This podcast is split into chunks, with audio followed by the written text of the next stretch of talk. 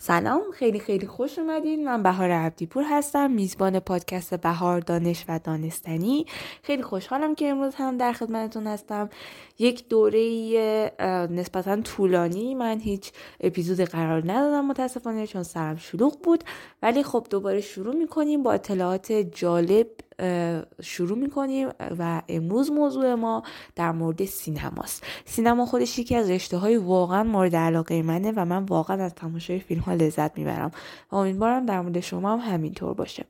حالا بهتر یک اطلاعاتی در مورد گذشته سینما و چگونگی پیدایشش به دست بیاریم. امیدوارم که از اپیزود امروز لذت ببرید و با من همراه باشید.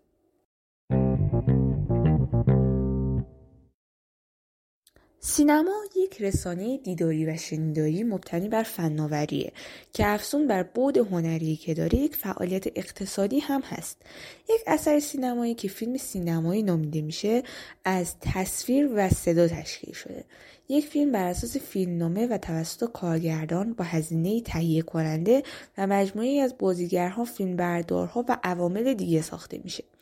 سینما تازه ترین شاخه هنر معروف به هنر هفتمه که امروزه یکی از عمومی ترین و محبوب ترین تولیدات هنری دنیا رو ارائه می‌کنه. سینما همچنین به محل پخش عمومی فیلم سینمایی هم گفته میشه. واژه سینما از واژه یونانی کینما به معنای جنبش گرفته شده. در مورد ساخت سینما می‌تونیم بگیم که بردن رومیر در سال 1895 سینماتوگراف رو اختراع کردن. اما نمی‌تونیم این دو برادر رو یگان مخترعان سینما بدونیم. پیدایش سینما و فن فیلم برداری خودش به پیشرفت های بسیار زیادی در عرصه تکامل نگاتیو و تکامل دستگاه های اولیه عکاسی وابسته بوده و به طوری که واقعا نمی‌تونیم بگیم که فقط یک نفر یا دو نفر که برادران لومیر بودن مخترع سینما هستند. در طی پیدایش سینما دستگاههایی مثل کینتوسکوپ ساخته توماس ادیسون و ویتاسکوپ و بایوسکوپ همگی در پیدایش سینما کمک کردند. برادران لومیر خودشون دهها فیلم کوتاه ساختن که همه اونها صرفا از یک نما تشکیل می‌شد و قطع و و تدوین در اونها وجود نداشته. از جمله این فیلم ها می‌تونیم به ورود قطار به ایستگاه که به عنوان اولین فیلم ساخته دست بشر از ازش یاد میشه خروج قایق از لنگرگاه غذا خوردن کودک و خروج کارگران از کارخانه اشاره کنیم. پس از لومیرها جورج ملیس باعث تکامل فن سینما شد. دیدگاه ملیس نسبت به سینما دیدگاه تئاتری بود.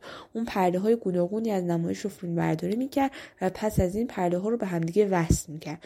جورج ملیس همچنین پدید آورنده فن تروکاژ در سینماست. پس از ملیس ادوین اسپورتر باعث تکامل بنیادین و ساختاری سینما شد. اون با ساختن فیلم های زندگی آتشنشان آمریکایی و سرقت بزرگ قطار سینما رو به عنوان پدیده که امروزه ازش می‌شناسیم و بهش واقف هستیم معرفی کرد. سینمای پورتر دیگر ارتباطی به تئاتر نداشت و یک هنر مستقل و جدید بود. پورتر پیشگام فن تدوین فیلم هم هست. راهی که اون در سینما آغاز کرد در نهایت به سینمای داستانگوی هالیوود منجر شد.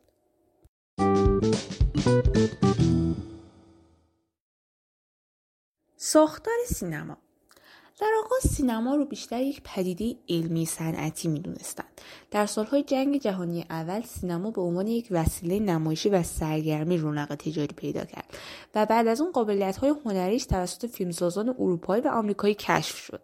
در همین سالها ریچیتو کانودو منتقد و نظریه پرداز ایتالیایی سینما رو هنر هفتم معرفی کرد چرا که به عقیده اون سینما هنری ترکیبیه که در اون همه هنرها حضور دارند.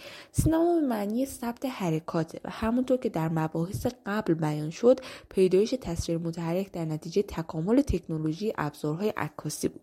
به همین سبب شیوه ضبط تصویر و عکس برداری پشت سر هم البته با فواصل زمانی ثابت و متوالی هیچ هنری به استثنای رسانه تلویزیون نتونسته از لحاظ محبوبیت فراگیری و نیروی تاثیر به عواطف و افکار مخاطب با سینما رقابت کنه. به همین دلیل و همچنین به اون علت که سینما به صنعت فن و ابزارهای فنی اتکای زیادی داره اونو هنر قرن بیستم میگن.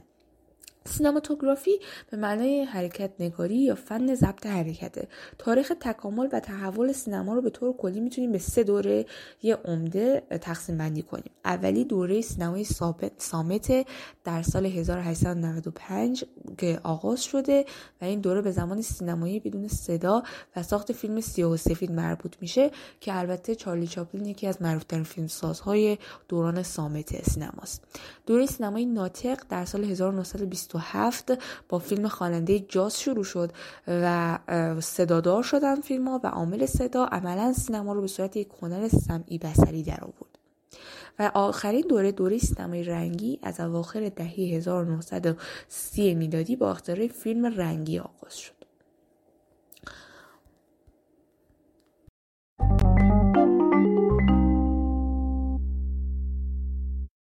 نقادی فیلم همین ما چیزهایی در مورد نقادی فیلم شنیدیم.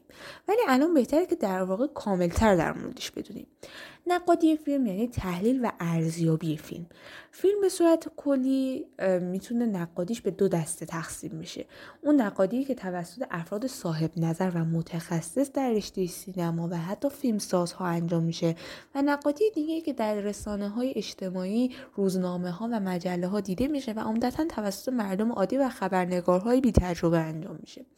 منتقدین فیلم که برای روزنامه ها مجلات و رسانه های گروهی کار می‌کنن به طور عمده روی فیلم های جدید نظر میدن. اونا به صورت عادی فقط یه بار فیلم رو می‌بینن و فقط یک دو روز وقت دارن تا نظرشون رو در موردش بگن.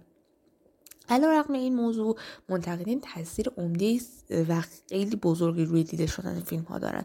به خصوص اون منتقدینی که واقعا از سینما سررشته دارن.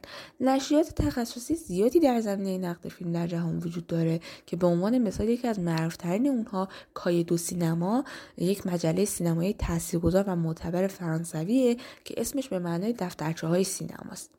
این مجله در سال 1951 توسط آندر بازن، ژاک دونیال والکروز و جوزف ماری لودوکا بنیان گذاشته شده. از تاثیرگذارترین مجلات فیلم ایرانی هم می‌تونیم به, ماه... به ماهنامه فیلم اشاره کنیم که این ماهنامه از سال 1360 شروع به فعالیت کرده و صاحب امتیاز و مدیر و مسئول نشریه مسئول مهرابی بود که در ده شهریور 1399 درگذشت. خب اپیزود امروز هم تموم شد. می‌دونم اپیزود خیلی کوتاهی بود ولی واقعیتش اینه که پس از یک دوره که من واقعا نیومدم کار کنم الان به نظرم این اپیزود به اندازه کافی بلند بوده. چون که من واقعا وقتی اینکه خیلی کار کنم روی اپیزودها رو ندارم و امیدوارم که واقعا وقت برام باز شه چون از این کار واقعا لذت می‌برم و نظراتی که بهم داده میشه و اونهایی که به هم نظر میدن ازم انتقاد می‌کنن به پیشنهاد میدن یا حتی تشویقم می‌کنن واقعا خیلی حس خوبی بهم میده و واقعا دوست ندارم این کار بذارم کنار. چون که یکی از کارهایی که تو روز به من انرژی میده که برم ببینم نظر شنوندگانم چی بوده. ولی خب این اپیزود متاسفانه کوتاه شد و خب من خودم به شخص امیدوارم که در آینده یه وقتی پیدا کنم و واقعا برای این اپیزودها وقت بذارم تا شما رو دل سرد نکنم و بتونم همچنان این لذتی رو که از شنیدن اطلاعات عمومی یا یاد گرفتن چیزهای جدید می‌گیرین رو دوباره بهتون منتقل کنم. خیلی خوشحال شدم از اینکه امروز در خدمتتون بودن. روز خوش و خدا نگهدار.